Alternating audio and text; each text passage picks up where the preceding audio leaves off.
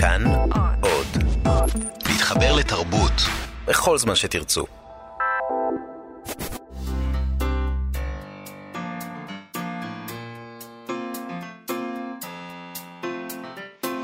מה שכרוך עם יובל אביבי ומה יעשה לה. שלום, אנחנו מה שכרוך, מגזין הספרות היומי של כאן תרבות עם יובל אביבי ומאיה סלע. שלום מאיה סלע. שלום וברכה. אה, נגיד שלום גם לקשת מירוביץ' וגיא בן וייס שעושים איתנו את התוכנית על ההפקה והביצוע הטכני. תודה לכם. אה, נגיד לכם שאתם יכולים להאזין לנו ברשת, או בתדרים 104.9 ו-105.3 FM, או באפליקציה של כאן, כאן אודי, תחפשו אותה בחנויות האפליקציות. אה, אפשר למצוא אותנו גם בפייסבוק, חפשו את מה שכרוך עם יובל אביבי ומה יעשה לה, שלחו לנו הודעות שם, או מה שאתם רוצים. אוקיי, okay, היום יומה הראשון של השנה האזרחית החדשה, יובל, בוודאי שמת לב. אנחנו נסכם את שנת 2018 בספרות. רצינו לעשות את זה אתמול, אבל... ושלשום, לא אבל לא יכולנו לעשות את זה, אז דחינו את זה להיום. תמיד טוב לסכם, אז נדבר קצת על 2018 שלנו. נשוחח עם המבקר והסופר ארי גלסנר, שידבר איתנו על הספרים המתורגמים הבולטים בעיניו, על הפער בין הספרות הטובה לזו שזוכה בפרסים. אה, בפרסים. נכון, אה, ועל מגמות שונות שהוא רואה בספרות העולמית, אנחנו נעשה גם את הסיכום שלנו, שלך ושלי. נדבר גם עם אילי גרין, צעד הספרים שלנו, על מציאה שווה במיוחד שהגיעה אליו, אה, משהו שקשור לשפינוזה לדעתי. נכון. אוקיי. Okay. וחוץ מזה, כמובן שהיום ומחר אה, נזכיר אולי את אה, עמוס עוז, אה, שאתמול התקיימה הלווייתו, מן הסתם נדבר עליו עוד הרבה בתקופה הקרובה. נכון. תשמע, כשסופר בסדר גודל כזה מת, מתעורר עניין מחודש ביצירתו, בכל מקרה בספריית בית אריאלה בתל אביב למשל, מיהרו להציב את כל ספריו בכניסה לאולם ההשאלה. אני מניחה שיש עוד ספריות שנהגו כך. אפשר רק להניח. זה הזמן שבו אפשר לצפות שאנחנו נראה ספרים של עמוס עוז. גם בחלונות הראווה של החנויות. אבל נחש איפה כרגע אין זכר לספריו. איפה? בסטימצקי. מה את אומרת? Uh, ברשת סטימצקי אין ספרים של עמוס עוז. דיברנו כאן לפני זמן מה על הסכסוך העסקי בין מודן כתר לסטימצקי. מודן כתר לא מפיצים ספרים בסטימצקי, הם אספו את הספרים שלהם משם. כן. Uh, ועמוס עוז היה סופר של כתר. זה, כך נוצרת האנומליה הזאת שבה הרשת הענקית הזאת לא מחזירה, מחזיקה ספרים של עמוס עוז. אתמול פנתה אליי מישהי בעניין הזה, אה, לאז, אני יודעת את זה בעצם, אבל לא נכון. חשבתי על זה, והופתעתי לשמוע, זה נשמע לי משונה ביותר. כשכתבו על זה אז, על הסכסוך במקור, הכותרת הייתה לא תמצאו יותר את עמוס עוז נכון. אה, בסטימצקי, זה היה לפני כמה חודשים כמובן אז כבר. הלכתי לבדוק, אתה יודע, אני אדם מאוד מאוד חרוץ, הלכתי לסטימצקי בדיזינגוף. Uh, ביקשתי ספר של עמוס עוז, uh, והמכונת אמרה לי, פשוט אין, מיד, היא לא הייתה צריכה לבדוק. שאלתי מדוע, והיא אמרה שסטימצקי לא עובדת כרגע עם ההוצאה הזאת, פשוט. אני מניח שאת לא היית. הראשונה שפנתה אליה באותו יום. זאת אה, אומרת, כן. אני מניח שהשאלה הזאת כבר עלתה, אז בוויינט. באמת העלו אתמול כתבה על ביקוש, הגובר לספרים של עמוס עוז, אבל שם הם שאלו רק, אה, בכתבה הזאת שהם עשו, הם שאלו רק מוכרים בצומת ספרים. אה, אוקיי. אה, אולי זה קשור לעובדה שלידיעות ספרים יש בעלות מסוימת על סטימצקי, 15% נדמה לי, אז הם לא רוצים ליחצן את זה שבעצם בסטימצקי אין את הספרים האלה. אולי הם לא דיברו עם האנשים אה, מסטימצקי כי אין על מה לדבר. לא, אבל זאת הייתה צריכה להיות הכותרת, הייתי מניחה. למשל. בכל אופן, הם מביאים ציטוטים של מוכרים בצומת ספרים, שאומרים שכל לקוח שני מבקש ספר של עוז, וכבר יש מחסור בספריו בעצם בחנויות. הם מדברים על עלייה משמעותית במכירות, וכמובן, גם בחנויות הפרטיות. אה, בכל אופן, מי שמעוניין בעמוס עוז, לא ימצא אותו בסטימצקי כרגע. ו... ובוויינט אמנם לא מדווחים על זה, אבל uh, אני ירדתי ככה למטה, לראות כן. את הטוקבקים, והטוקבקיסטים בהחלט מדברים על זה ומתלוננים על אה, הדבר. כן? בטוקבקים לידיעה הזאת את- הם כותבים, לא כן, אצל- אין ספרים בסטימצקי, לא מצאנו ספרים בסטימצקי, כן. מדהים. כן, כן, כן. מדהים.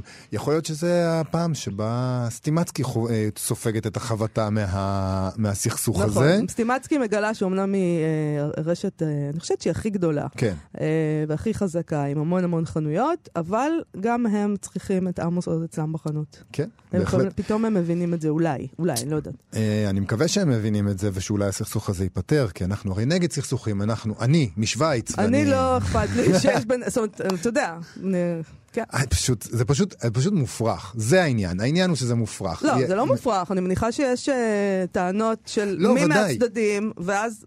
לא, לא, לכן יש ברור סכסוך. שהסכסוך הוא, הוא, יש להם את הסיבות שלהם, אבל העובדה שאדם נכנס היום לסטימצקי ומבקש ספרים של עמוס עוז ואומרים לו, אין, אנחנו לא עובדים עם ההוצאה הזאת, זה, זה מופרך. מצב מופרך. אבל תחשוב על זה שבעצם זה יכול להיות אה, אה, איזה מקום כזה שבו החנויות הפרטיות...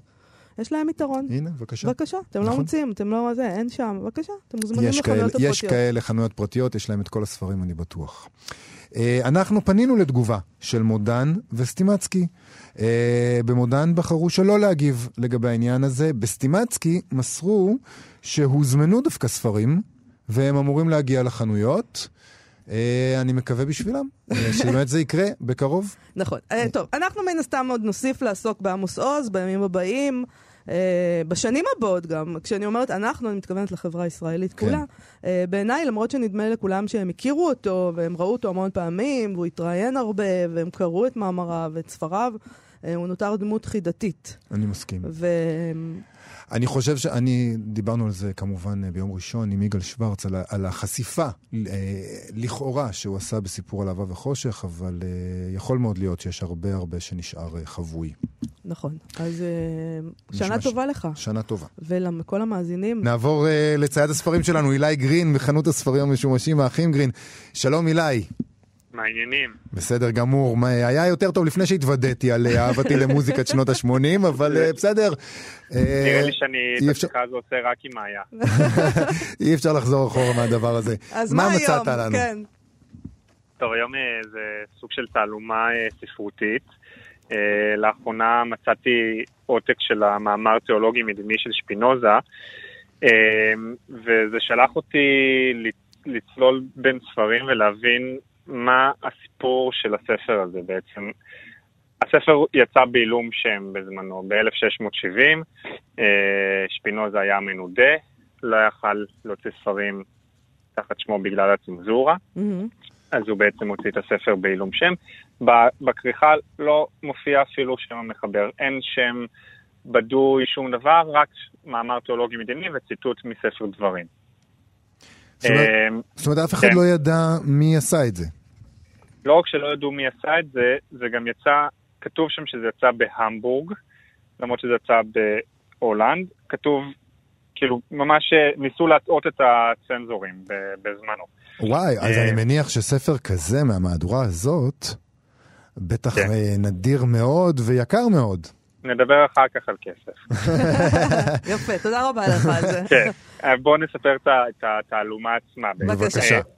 אוקיי, אז um, הספר יצא ב-1670, uh, עורר גלים, האמת שבהתחלה כזה, לפי מה שאני מבין, באקדמיה ביטלו אותו ואמרו כזה, נה, זה בטח איזה סטודנט או מישהו שלא מבין מה העניינים, כאילו, בזירה הפוליטית וה- והאתית של האקדמיה. ואז לאט לאט הספר התחיל אה, להכות גלים, וראו שהוא נשאר בנוף, כלומר יוצאות מהדורות נוספות שלו. ועם השנים חוקרים גילו שיש כמה וכמה מהדורות שיצאו תחת אותו, אותו השער ורשום מ-1670, אבל יש שוני בין המהדורות. מה, בעצם, הוא עדכן את הטקסט או מה? לא הבנתי. הוא לא עדכן את הטקסט, אבל כדי להמשיך להדפיס את הספר ולעבוד על הצנזורה, בעצם כל פעם עשו, ש... כאילו, שמרו על השער, עשו אותו דבר, אבל... לא עשו את הדבר הזה שכותבים שם מהדורה שנייה, מהדורה שלישית, משנים את השנה, משנים את המקום לפי איך שזה. זה, והמשיכו להדפיס את זה בכל מיני מקומות בעולם, עם אותו שער בעצם. Mm-hmm. אוקיי. Mm, okay.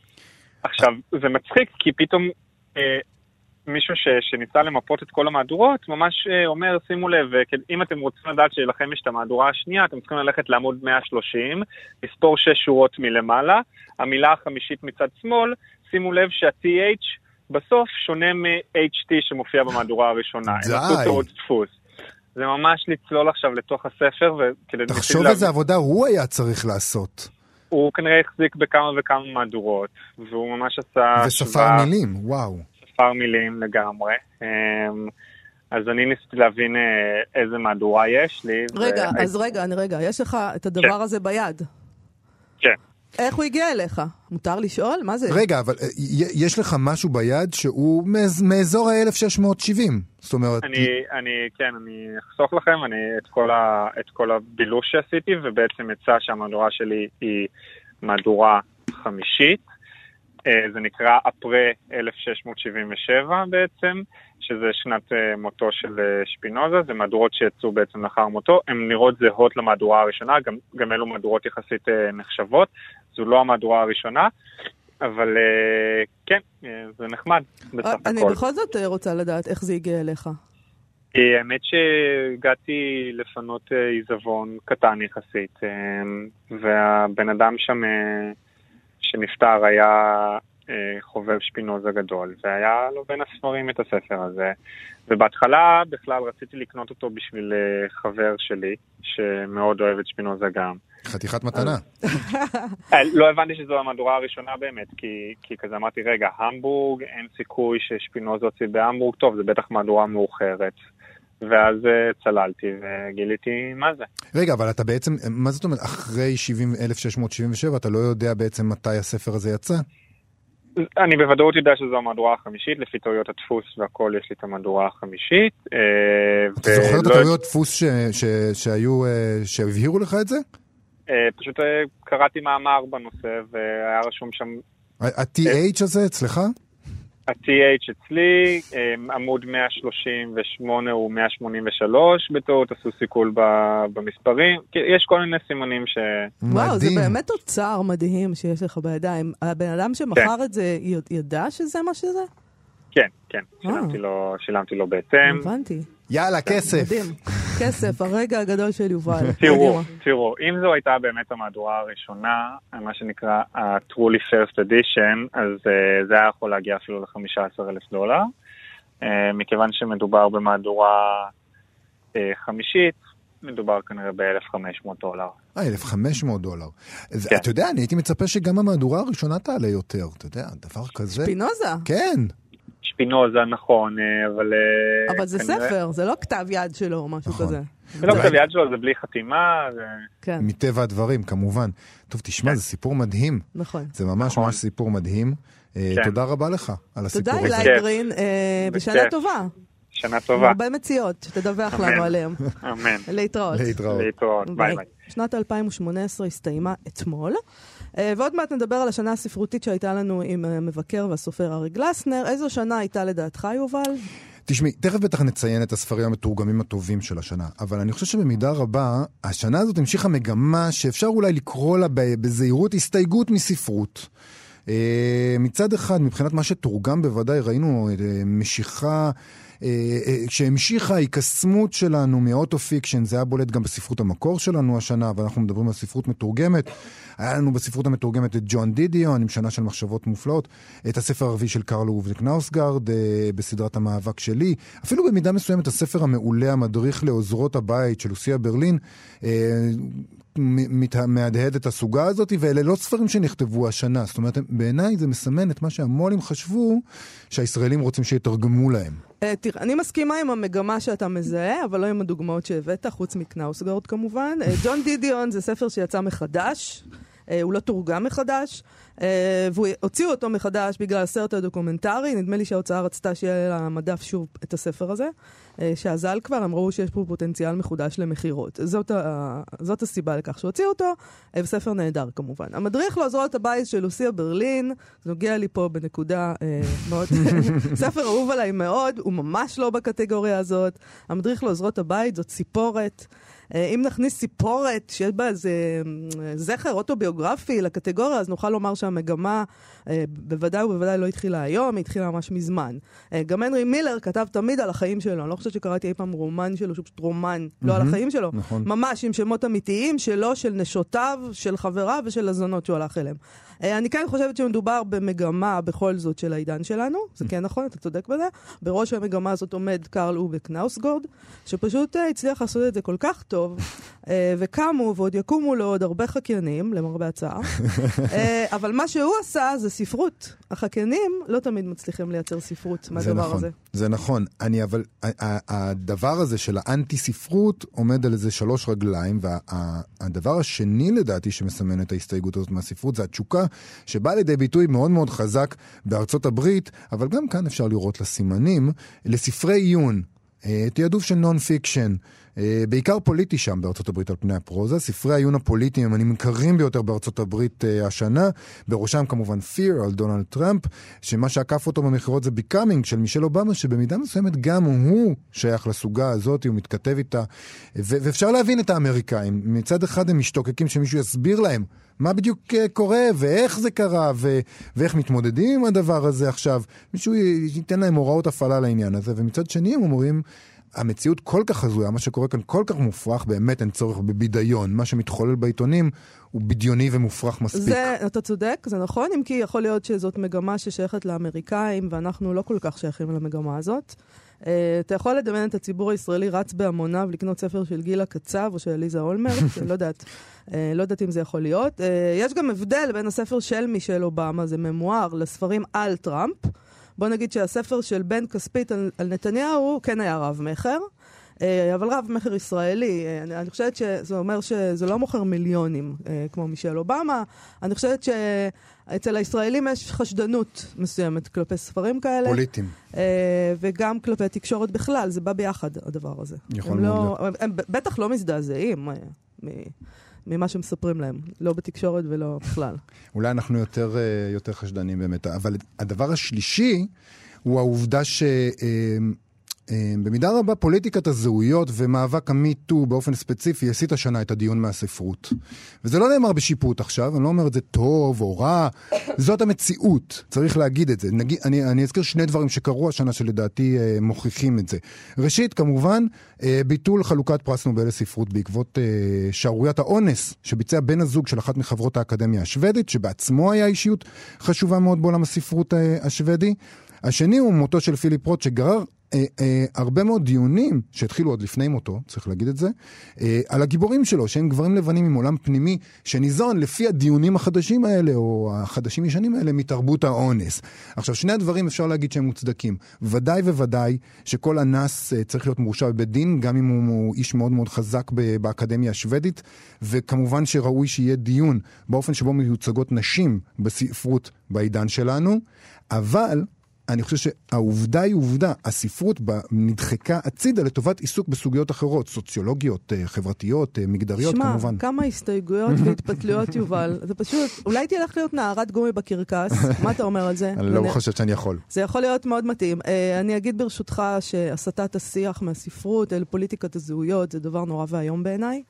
זה חנק של הספרות, וזה גם שעמם. עד מוות. uh, ההגדרה הזאת שאתה הגדרת עכשיו, עולם פנימי שניזון מתרבות האונס, זאת הגדרה החדשה שלך לכבוד השנה החדשה כנראה, שתחליף את ההגדרה הקודמת של שנת 2018, כשדיברת על מימד של אונס. עולם פנימי שניזון מתרבות של אונס, איזה יופי. הספרות היא מקום פראי, כשהיא במיטבה, והניסיון לסרס אותם הוא פשוט דבר נוראי.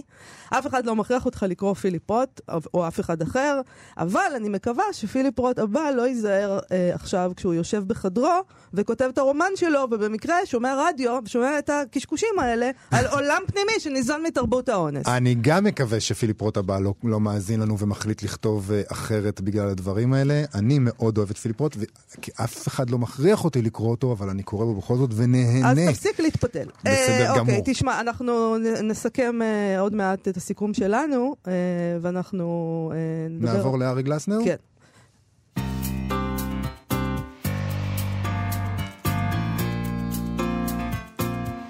אוקיי, אז מהם הספרים המתורגמים הטובים של השנה? זו דבר ש... זאת שאלה שכל אנשי הספרות uh, מסכמים איתה את השנה, אנחנו גם מנסים לעשות את זה עכשיו, uh, ומעוניינים כמובן לשמוע ממבקר הספרות והסופר ארי גלסנר. שלום אריק. שלום, מה נשמע? בסדר גמור, שנה טובה. בוא נתחיל עם הקל. אה, מה עם הספרים המתורגמים הבולטים של השנה החולפת מבחינתך? וואי, אה, זו שאלה טובה. יש את ה... אה, האמת שלא התכוננתי לשאלה הזאת, אבל לא, לא ברח לי פתאום השם, הקובץ הסיפורים הקצרים הנהדר. של לוסיה ברלין? האמריקאית, כן, של לוסיה ברלין, זה בעיניי תזכיר לי את שמו, המדריך לעוזרות הבית, כן. וואו, זה בדיוק, זה הבחירה שלי גם, אריק. אריק, זאת גם הבחירה שלי, זה פשוט מדהים, אתה צודק. אז אנחנו ממש, את יודעת, great mind. בדיוק. כן, כן, זה הספר המשמעותי ביותר שאני חושב שקראתי השנה המתורגם, ואני שם את קנאוסגוד בצד, כי זה כבר פרויקט מתמשך. אבל בצד קנאוסגורד זה הספר המשמעותי ביותר ש... אה, אני חייב להגיד גם שבעיניי הרביעי שלו, אם צריך לקטלג אותם באיזה סדר, כן, הוא הכי, כן. פחות, uh, הכי פחות חזק. אני מוכן לתת את לא, זה. אני לא, אני, לא, אני לא מסכים, אבל תראה, קורה, קורה, בגלל שאני עכשיו כבר בקריאה השנייה של קנאוסגורד, אז קורים לי גם דברים מוזרים, אבל כשאני קראתי את, את הרביעי, את הכל בחשיכה, כשקראתי בפעם, קראתי בינתיים רק פעם אחת, הוא, היה, הוא החיה את החדווה שלי לסדרה כולה, אחרי שבכרך השלישי ואפילו קצת בשני, קצת התרופף משהו, אבל קראתי עכשיו עוד פעם את השלישי, ופתאום זה היה נראה לי נהדר, אז, אז אני, לא יודע, אני לא יודע אם להאמין לעצמי, אני גם שוכח, שוכח את השמות של ספרים, גם טעם לא יציב, אני לא יודע, אתם צריכים לראיין מישהו אחר פשוט, וזהו. אבל אתה לא חושב שזה קצת, אה, מה זה אומר שבעצם גם אתה וגם אני בחרנו בלוסיה ברלין? אה, כבחירה שלנו, אה, כשזה לא ספר חדש, זה לא נכון, משהו שיצא... אני, אני אגיד לך, זה, זה, זה אישה שיש לה את כל הסיבות שבעולם להתבכיין, והיא לא מתבכיינת בספרות שלה. היא עברה דברים קשים בחיים שלה, היו לה חיים קשים, והיא מתארת מציאות כהווייתה, היא לא מתארת ב...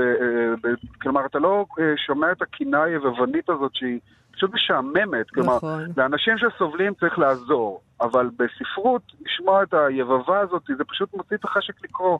אתה רוצה להיפגש עם החיים כמו שהם, לא כמו עם אידאליזציה שלהם, או לא כמו עם אה, שיפוט אה, נגדם. והיא מתארת מציאות כהווייתה בלי, בלי לא רחמים עצמיים ולא טון נוזף כזה. אני מרגיש שאני חוזר לבית ספר, אני, אני יודע שצריך להתנהג יפה לאנשים וכולי, אני לא רוצה לשמוע את זה בספרות, אני משתדל גם להתנהג יפה בחיים. אני לא צריך את השיעור החברה הזה, אני פשוט כן. לא צריך את זה. אני, אני חושב שזה מאוד נכון לגביה. כן, יש כן, עוד ספר כן. מתורגם אחד שאתה רוצה להזכיר? אה, יש אה, ספרים, אה, כאמור, את קנאוס גוד, יש את שנה של מחשבות מופלאות של ג'ואן דידיון, שהוא ספר נחמד גם, שראוי לציון, נחמד, מילה כן. בעייתית, שראה אור השנה, זה מה שהתבלט לי גם. הסיפור של אדי, של אדואר לואי, זה רציתי לדבר בהקשר של, יצאו שני ספרים הומוסקסואליים מעניינים והפוכים השנה, כלומר שעוסקים בנושא ההומוסקסואלי. אה, הסיפור של אדואר לואי, אה, הסוף של, אה, הרומן של אדואר לואי, הסוף של אדי, הוא ספר מעניין, והוא עשה הרבה רעש בצרפת לפני כמה שנים שיצא, סיפור אוטוביוגרפי, הוא קשור גם למגמת ה auto-fiction שדיברתם, תדברו מן הסתם. כן. וזה ספר מעניין, הוא לא, הוא לא יצירה גדולה, אבל הוא ספר מאוד מעניין, הוא גם כורך בצורה מעניינת ומעוררת מחשבה שני נושאים, גם תיאור של חיים פרובינציאליים עניים ב... צרפת, שזה בלתי ייאמן, בצפון אה, צרפת, בלתי ייאמן לחשוב שבמדינה מערבית חיים ככה, וגם תיאור של הומוסקסואליות, גדילה הומוסקסואליות קשה בחברה הזאת, ודווקא על רקע החברה הזאת. ושני הנושאים האלו מאוד מאוד חמים ומאוד חשובים בפוליטיקה הכללית, כן? בהקשר הכללי, והם מסופרים בצורה חיונית ו... אה, ומעניינת גם למרות שזה ספר ש, שהגיבור חווה חוויות קשות, וחלק מהמגמה שלו היא לעשות את זה, יש הנאמנות לתיאור המציאות שם יותר גדולה מהנאמנות לאריזה שלה במסר מסוים. זה מזכיר קצת את אה, די כבר עם השקרים שלך, שזה גם כן ספר אה, ששייך קצת לזרם ה auto-fiction, כן, וגם כן, מדבר כן. על ייצוג אה, של הומוסקסואליות בצורה, כן. ועשה הרבה מאוד רעש. וגם בפרברים ב- של צרפת. ובפרברים כן, של צרפת, נכון, זה פשוט נכון. ב-2017 קרה, ולא ב... כן, הוא תורגם ב-2017. כן, כן, כן. אז כן. איזה תופעות אתה רואה במגמות, כן. תופעות בספרות המתורגמת? כן, אז, אז היו שני רומנים, אה, מה שאמרתי כרגע, שנגעו בהומוסקסואליות והם הפוכים, ושניהם מעניינים. אז כאמור הסוף של אדי, של אדואר לואי, ורומן אה, בשם לס, שהוא רומן קומי אמריקאי mm. שזכה בפוליצר אה, השנה, ו, ו, ולמרות זאת הוא ספר טוב, כי הזוכי הפוליצר האחרונים הם, הם בדיוק הספרות הדידקטית והמשעממת שקצת הזכרנו, וגם מאיה שמעתי אותך מזכירה את זה נכון. אה, לפני שעליתי לשידור. זה רומן, פשוט רומן קומי נהדר, שוב, לא רומן גדול, או משהו חייבים לעזוב הכל ולרוץ לקרוא, אבל פשוט רומן שכיף לקרוא, שמתאר וזה הפוך מהסוף של אדי, כי הוא מתאר חיים הומוסקסואליים לא מהזווית הסובלת והמיוסרת שלהם, אלא פשוט חיים של בן אדם רגיל עם הדברים הפתטיים של בן אדם רגיל, עם הדברים המעוררי הערכה של בן אדם רגיל. אז זה גם אומן מומלץ, אז זה יצר איזשהו תלכיד, איזה טרנד הומוסקסואלי, אני לא יודע אם אפשר לקרוא בין שני ספרים, אבל שני ספרים בולטים. אז יש, בנוסף, יש את ה auto-fiction שדיברנו עליהם, אני מזכיר גם עוד ספר צרפתי בהקשר הזה, אל מול הלילה, של דלפין דה ויגן. Mm-hmm. אני לא יודע אם אני הוגה את שמה נכון, אבל ספר שבו הסופרת מתחקה אחרי ההתאבדות של אבא שלה, גם ספר מעניין, שוב, נאמן למציאות. תגיד, אה, מקודם דיברנו על זה שהאוטו כן. פיקשן ועוד אה, אה, כמה עדויות לכך נקרא לזה, כן. גם פוליטיקת הזהויות שמשנה את הדרך שבה מדברים על ספרים, כן, וגם הנהייה אחרי ספרות פוליטית וספרות עיון בכלל, קצת מצביעות על איזושהי הסתייגות של קהל הקוראים מספרות, מפרוזה ממש. אתה מסכים עם הטענה הזאתי? כן, תראה, קודם כל אני, אני מפנה את תשומת הלב למניפסט שעורר הרבה רעש בארצות הברית ב-2011 בשם ריאליטי הנגר של דיוויד שילדס, אה, שדיבר על, כלומר, על התופעה הזאת, שזו תופעה חדשה, התופעה של המאה ה-21 של הנהייה ל... הוא לא מדבר על כל האומנויות, אבל גם אה, הרבה על ספרות, הנהייה הזאת לספרות אה, מציאותית. אנחנו צריכים גם לבדוק מבחינה היסטורית, התפיסה שלנו שספרות היא דמיון, היא תפיסה שנוצרה בשלב כלשהו בהיסטוריה. כלומר, התיאורטיקנים שלה אולי זה העידן הרומנטי שדיבר על החשיבות של הדמיון, על קולריץ' וכולי. אבל אה, בצד זה תמיד הייתה תפיסה שספרות או כתיבה גם מדברת על דברים כהווייתם. כלומר, אני רוצה להפוך את נקודת המבט, אולי לא מה שחריג זה לא ה auto-fiction. Mm-hmm. מה שחריג, אז ההנחה שספרות צריכה להיות המצאה של הדמיון. כן. אה, אולי זה מה שחריג. אה, כי לאורך היצירות הספרותיות של העבר, אני לא מדבר על היצירות הספרותיות הדתיות, למשל התנ"ך, כמו שאריך אורבך, חוקר הספרות הנודע, אה, אומר את העובדה הפשוטה הזאת, שהתנ"ך מצפה שתאמין לסיפור שלו, שזה קרה באמת, לא משנה אם זה קרה או לא קרה.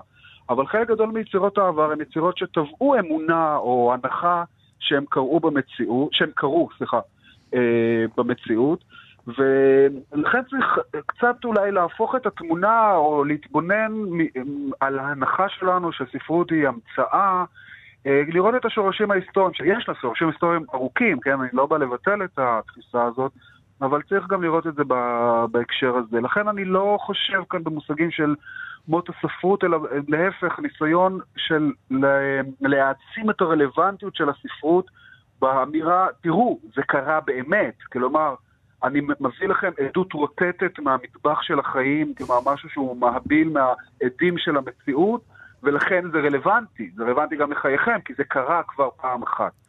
אה, מעניין, זו גישה אופטימית כן, על הדבר הזה. כן, אני חושב שזה ניסיון לאינטנסיפיקציה, סליחה על המילים המפוצצות, לעשות אינטנסיביות לחוויה הספרותית, ואני בהחלט לא רואה בזה, אה, וכבודו של הדמיון ממקומו מונח, אבל גם לא צריך אה, לחשוב שה... כלומר, יש איזו אמירה, תראו, תקראו את זה, זה קרה באמת. כלומר, החוויה שלכם תהיה יותר חזקה, כן, במובן הזה. הבעיה היא שכמובן האוטוביוגרפיה יש רק אחת, והדמיון מאפשר לך אה, לגור בעולמות רבים, גם כיוצר וגם כקורא. תגיד, זה, ת... זה יתרון של הדמיון. כן. תגיד, יש ספרים שזכו להערכה ולא בצדק השנה, לדעתך? כן, כן, אני, אני נתקלתי ממש במין סדרה כזאת של ספרים ש, שכאילו נופלים לך על הראש עם מלאי פרסים מארצות הברית וביקורות מהלילות, בעיקר מארצות הברית. נראה אם נסכים ו... על זה. ו... מי מספר אחד? מי מספר אחד? מלמטה. מלמטה, כן. מלמטה, יש ממש, היו כמה. יש אחת שאני, שאני יודע שאנחנו מסכימים, זה חיים, חיים קטנים. חיים קטנים, יפה. כן. כן, שזה ספר שעבה ושזכר אה, כמעט מקיר לקיר אה, בשבחים, ואתה רואה ספר שהוא... יש בו משהו סטלגי שמתענג על תיאורי של, אה, של התעללות מינית, וכולו צדקני, וכאילו משעמם. יש לה כישרון, אבל מהעמודים הראשונים זה... בדיוק. אתה חושב שאתה קורא משהו גדול. כן, הרומן הגדול על, אה, על ארבעה צעירים בעיר נכון, הגדולה בניו נכון. יורק וזה, ואז, ואז זה נהיה באמת תיאורים של אה, התעללות מינית שהיא משתמשת בהם כדי למשוך את הקורא, זה, זה חלק מה שפסול. אה, עוד רומן שזכה, נדמה לי, גם בפוליצר וגם בנאשונל בוק אווארד, שנקרא מחתרת המסילה, שזה סיפור רהוט וחסר חשיבות על, על משהו מתקופת העבדות. אתה רוצה לכתוב שוב, החשיבות, אתה רוצה לכתוב על משהו רלוונטי, תכתוב על שחורים היום. כאילו, אני יודע, אני, אני יודע שהעבדות היא פסולה. תאמין לי שאני יודע, אני לא צריך לקרוא את תיאורי הזוועה של העבדות כדי, כאילו, לא צריך את השיעור חברה הזה. כן. יכול להיות שמחלקים את הפרסים למי שמעניק להם שיעורי חברה, כן, האמריקאים. כן, כן, כן, לא, התחושה היא שעכשיו כאילו, אנחנו נידונים עכשיו, יהיה פוליצר עכשיו בעוד 30 שנה, כן. כל מיעוט אה, יזכה בתורו בפוליצר, בפוליצר, סליחה, אה, ויש הרבה מיעוטים, ברוך השם, אז יש מסודרים ל-30 שנה הבאות. נגיד האוהד, כאן אני יודע שיש כאלה שמתווכחים איתי, האוהד שזה של וייטנאמי אמריקאי, ששוב, כן. אני רוצה להגיד כמה אמריקה היא רעה. נגיד, יש לו שם קטע של אפוקליפסה עכשיו, איך הם מייצגים את הווייטנאמי. כן, למה שהם ינצגו את הווייטנאים? הם אמריקאים, הם הפסידו במלחמה הזאת, הם אכלו שם, תסלחו לי. אז, אז למה שהם יעשו? תעשה אתה את זה. תעשה אתה, כאילו מה... אני, אני, אני בימים האחרונים מצטט, יש איזה משפט גדול שאריק איינשטיין אמר לרב קוטנר, רב קוטנר אמר לו, למה אתה לא מופיע? אז הוא אמר לו, תופיע אתה, יוני. תעשו את זה אתם. ארי גלסנר. למה אפוקליסה עכשיו וזה? תופיע אתה, זה מעולה. תודה רבה לך, מבקר הספרות והסופר ארי גלסנר. תודה רבה. טובה, להתראות. שנה טובה, שנה טובה, להתראות. אה, לפני שנעשה סטטוס, אה, יובל, אני רוצה לדבר על הספר של שנת 2019. הספר? הספר של שנת 2019. רק התחלנו. נכון, אז אוקיי, מוקדם לסכם, אבל אני רוצה בכל זאת uh, לספר שאני קוראת עכשיו ספר אדיר. אה, שלמרבה הפלא, גם הוא יצא בהוצאת אסיה. כמו מדריך לעוזרות הבית. כמו המדריך לעוזרות הבית, אה, ואני לא מקבלת מהם אחוזים, אני לא מכירה אותם, אז ש... שיהיה ברור. אה, אבל אני פשוט התעלפתי ממנו. מה את אומרת? איזה זה? ויכול להיות שהוא יהיה הספר הזה של 2019, קוראים לו להרוג את הכלב השני, של מרק חלסקו. הוא תורגם מפולנית על ידי אילי אלפרן. מדובר פה בסופר פולני נוצרי, סופר ידוע מאוד בפולין. של שנות ה-40 וה-50, זה סופר גדול שלהם, אין בן אדם בפולין שלא מכיר אותו. כן. Uh, בשנות ה-50 הפולנים הגלו אותו מארצו, לא נתנו לו לחזור, וכיוון שהיו לו פה בארץ חברים, הוא הגיע לישראל, הוא היה פה שנתיים. Uh, בספר הזה יש סיפור אחד ונובלה אחת, שתיהן מתרחשות בישראל של שנות ה-50. אבל uh, במקום uh, הדבר הזה שאנחנו רגילים אליו, סיפורי אנו באנו ארצה, אה, יש שם אה, סיפורי גנבים קטנים, זונות, סרסורים, אלימות, אלכוהוליזם, עוני. אה, החום הזה של תל אביב, החמסין, כל הזמן חם לו. מדהים. זה חבורת אאוטסיידרים כאלה שמסתובבים כאן אז. Uh, כולל uh, מכות, אתה תאהב את זה, אני חושבת. כן, אני מאוד אוהב מכות בספרות. Uh, וזאת זווית שאנחנו לא מכירים אותה מה... מתל אביב של שנות החמישים, מהסיפורים. לא, זה לא הסיפור שלנו. מלונות כאלה, מסריחים, אה, משהו... וואי, זה נשמע מלהיב מאוד. אה, כותב נהדר, מלא הומור של שתיינים, ספר נפלא. נשאר לנו רק אה, לחכות 364 ימים כדי לגלות אם יש משהו יותר טוב. להרוג את הכלב השני, אני חוזרת, ואני אביא לך עותק, שתראה על מה מדובר, אבל מה שכן בטוח... זה שאני רוצה עוד לדבר על הספר הזה פה בתוכנית בהמשך, בהחלט. אז uh, נעשה את זה. Uh, בפינת הסטטוס היומי שלנו uh, נקריא סטטוס שכתב ליאור אונגר בעמוד של הוצאת מודן. הוא כתב כך, נחרדתי לגלות ששמו של אחד הספרים האהובים עליי הוא צבים כל הדרך למטה. של הסופר המבריק ג'ון גרין, הושאל לטובת ספר חדש, המטיף להורים לא לחסן את ילדיהם. אשמח להבהרות, האם הדבר נעשה על דעתכם, על דעת המחבר? בקיצור, יצ... יצא ספר שהשם שלו הוא צבים כל הדרך למטה. כן. ויש כבר ספר עם השם הזה. נכון. הוא הוסיף שם תמונות של הכריכה, של צבים כל הדרך למטה של ג'ון גרין, וגם של הספר החדש של מתנגדי חיסונים, שנקרא צבים כל הדרך למטה, חיסונים, מדע ומיתוסים. לפי מה שקראתי ברשת על הספר הזה, הוא נכתב על ידי קבוצה של פעילים בתחום החיסונים בישראל, אשר הקדישו במצטבר עשרות שנות אדם ככה הם, ככה הם כותבים. כן. להתעמקות ולמידה בתחום טעון זה בסיוע מומחים מהארץ ומחו"ל. Mm-hmm. מטרתו להביא לשיח הציבורי על החיסונים את האמת המדעית על בטיחות החיסונים ועל המיתוסים עליהם נשען השיח בתחום טעון זה. לא לגמרי ברור מי הם המחברים האלה, קראתי באיזשהו מקום שהם מפחדים שיפגעו בהם אם, אה, אם הם ייחשפו. אוקיי. אה, כנראה הוצאה עצמית. תראה, מי שהגיב על הפוסט שם זה אימולית אה, הוצאת הכורסה, שבה יצא הספר של ג'ון גרין, היא כתבה, למיטב ידיעתי הביטוי צבים כל הדרך למטה לא שייך לאיש, לא לנו ולא לג'ון גרין. אנחנו מקבלים ייעוץ משפטי, אבל בהחלט ייתכן שלא ניתן לעשות דבר. אין שום קשר בינינו לבין הספר על החיסונים. אני חושבת שזאת עבירה אם הם פוגעים בפרנסה שלי. מאחר ואין שום קשר בין הספרים ואין סיכוי שיבלבלו ביניהם, אני לא צופה בעיה, אבל כמו שאמרתי, אנחנו מקבלים ייעוץ בנושא. היא נשאלה שם למה אין סיכוי שיתבלבלו בין הספרים, והיא ענתה על זה. הספר שלהם איננו ספר פרוזה, הוא לא נמכר בחנויות. העניין הוא שאין גם, גם אם הוא היה נמכר, גם אם הוא היה ספר פרוזה והוא היה נמכר בחנויות, אין שום בעיה לכתוב שני ספרים עם אותו שם. דיברנו על זה כאן לא מזמן. אה, כאמור, אפילו קרל אובה קנאוסגרד עשה את זה עם מיין קאמפף שלו. אה, אין, אין זכויות יוצרים על שמות, שמות לא, של ספרים, לא, פשוט מאוד. נכון. אה, עכשיו, במיוחד במקרה של צבים כל הדרך למטה, שהוא ביטוי מוכר אה, שמשמעו פרדוקס לא פתיר. זה המשמעות של הביטוי הזה, צבים נכון. כל הדרך למטה. לפי ויקיפדיה, מקור הביטוי באנקדוטה המתייחסת למודל של כדור הארץ השטוח. האנשים שהאמינו במודל הארץ השטוחה חשבו שמה שמחזיק את הארץ מליפול הוא צו העולם עליו הארץ הייתה מונחת. צו העולם בתורו נתמך על ידי טור של צבים. אמונה זו מזמנת את השאלה הבלתי נמנעת על מה עומד הצו האחרון בטור. על כך ניתנה התשובה הפרדוקסלית, יש צבים כל הדרך למטה. אגב, אני, אני רואה, זה מקסים ובא לי להאמין בזה. אנחנו עומדים על צו גדול. בטח. אי לכך נתבע ביטוי בסלנג, אה, בסלנג פופולרי כסמל לאבסורד. Uh, מעניין, אגב, שמתנגדי החיסונים בוחרים בביטוי הזה כשם של הספר שלהם. כן, אגב, uh, אבסורדי. אולי הם לא הבינו את השם. יכול להיות. Uh, מעניין מאוד. אני אוסיף כאן עוד משהו, ברשותך. Uh, כן. תחסנו את הילדים שלכם. מספיק עם השטויות האלה. לגמרי, תחסנו.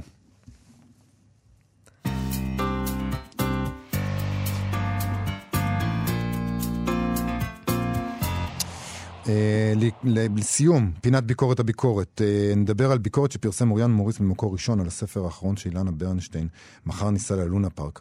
אה, הוא פותח את הביקורת במשפט בומבסטי. הספר הוא דוגמה לווירטואוזיות גמורה בכתיבה ועבודת פרוזה מושלמת, ככה הוא כותב.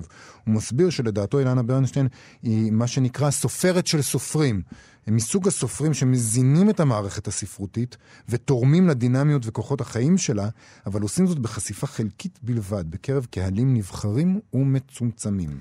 הוא אומר על העלילה שלמעשה כמעט כלום לא קורה פה. הסיפור הוא על אם קורסת, המגדלת בגפה שני ילדים, בן ובת, אין כסף ואין תקווה באופק, ויש רק ההבטחה הפרועה של האם לילדים. מחר ניסע ללונה פארק. זה האופק, וזו התקווה. כל יהבה וכל יוקרתה המפוקפקת של האימהות כאן מושלכת על העמידה בהבטחה הפרועה, וזו נקודת המוגוז שאליה מתנקזת כל עלילת הספר.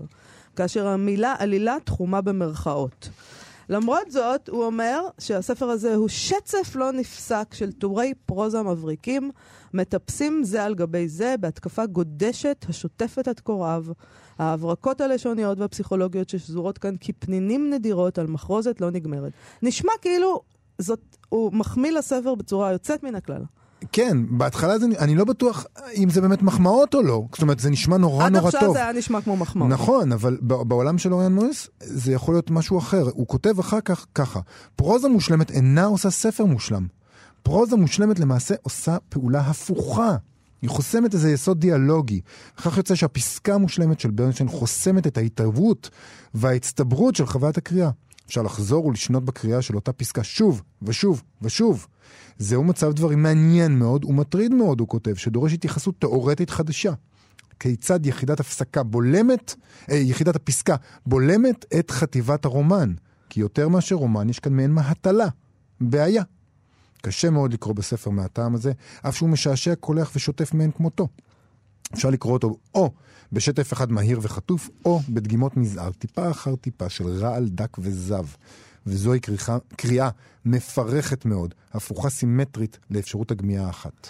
הוא טוען שהספר הזה מושפע מספרות צרפת של שנות ה-60-70, שחתרה למעין מינימליזם מטריאלי, איזה ניסיון נמשך להכחיד את יסוד העלילה מהרומן. לראות מה נשאר אם מוציאים מהמכונית את השלדה ופורסים את גוף המנוע על בוכנותיו והאומים והברגים שמחזיקים את כל זה, וגם מהספרות הדרום-אמריקנית של שנות ה-60, אה, סליחה, ה-70-80, ובתוכה איזה תת-זרם של ספרות קונספטואלית שעסוקה בשאלות כגון, כגון אלו. מה הדרך הקצרה והמהירה ביותר להעמיד ספר, או כיצד לארגן ספר סביב ציר יחיד, שבו מבודדים שאלה אחת מכלל השאלות האסתטיות של הספרות והאיות של החיים. למשל, זוהי ספרות של רעיונות. התוצאה בספר של אילנה ברנשטיין, לדעתו, היא צמצום קיצוני. כוח היצירה ומקוריותיו, והוא גם כבלי העקדה של הספר הזה. והספר הזה אכן עקוד על מזבח הקשיחות הספרותית, עקוד על מזבח הפסקה המושלמת שמקריבה עימה את המרחב הדיאלוגי של הספר הטוב והבריא. זה כבר לא נשמע כמו מחמאות. הוא מסיים כך, אה, אינני יודע אם כן, אם הספר המושלם הזה, המושלם בסגנון כתיבתו, הוא גם ספר טוב. אני נוטה לחשוב שלא, אבל הוא בוודאי ספר חשוב. הוא ניסיון אמיץ מאין כמותו לבודד שאלה או סוגיה ספרותית אחת מכל הרצף הנתון בפקעת ההוויה של הספרות העברית. שאלות של לאומיות ודת והיסטוריה וטריטוריה נתונות תמיד בפתיל אחד נפיץ ואלגורי להתפקע. פה לא. הבית מופקע לגמרי. נתון אך ורק לחוקים שקובעת ברנשטיין, לסגנונה המלוטש, השוצף והבלתי מתפשר. זה ספר ללמוד ממנו, אבל לא ספר לדבר איתו. ביקורת מאוד מאוד מעניינת בעיניי. אני, אני אגיד כבר עכשיו שאני חושב שזה ספר טוב מאוד, מטריד מאוד. אני מסכים גם עם אוריאן מוריס שהעלילה בו אה, מאוד אוורירית עד כדי לא קיימת. אבל אני לא בטוח שהדקונסטרוקציה הזאת של המעשה הספרותי שהוא מדבר אה, עליה, זה מה שברנשטיין אה, עושה. בניגוד לדוגמאות שהוא מביא אה, מצרפת, אה, מדרום אמריקה, היא לא עושה טריקים לשוניים וכל מיני אלגוריתמים כאלה של כתיבה, כמו שהוא, אה, שמאפיינים את הכתיבה הדרום-אמריקאית מהסוג שהוא מדבר עליו, או למשל מבקש למזער את המשמעות ואת הלשון כמו שהצרפתים עשו. אני חושב שהיא מתעניינת במערך נפשי פנימי של דמות אחת שהיא מוגבלת מאוד ונסערת מאוד, ומשם מגיע הצמצום הזה. זה בעיניי... פחות ניסוי בכתיבה מאשר ההשפעות שאוריאן מוריס מדבר עליהן, אבל אה, בכלל הביקורת שלו נורא נורא מעניינת, כי הוא, הוא מדבר הפער הזה שבין ספר אה, שכתוב באופן מושלם לבין ספר מושלם, מאוד מעניין בעיניי. אה, כן, ודבר אחד אני חושבת שאנחנו יכולים להסכים, אה, שאוריאן מוריס עצמו כותב מדהים. וקורא מדהים. הוא קורא מדהים וכותב מדהים, אתה נכון צודק מאוד, בזה אנחנו מסכימים. אז זה זמננו לסיים להיום. לפני סיום נזכיר לכם לחפש את כאן אודי בחנויות האפליקציות, היישומון שלנו שבו אפשר להקשיב לכל התכנים שלנו. אפשר גם לבקר בעמוד הפייסבוק שלנו, מה שכרוך, עם יובל אביבי ומאיה סלע. תודה רבה לגיא בן וייס וקשת מאירוביץ', אנחנו נהיה פה שוב מחר, להתראות. להתראות.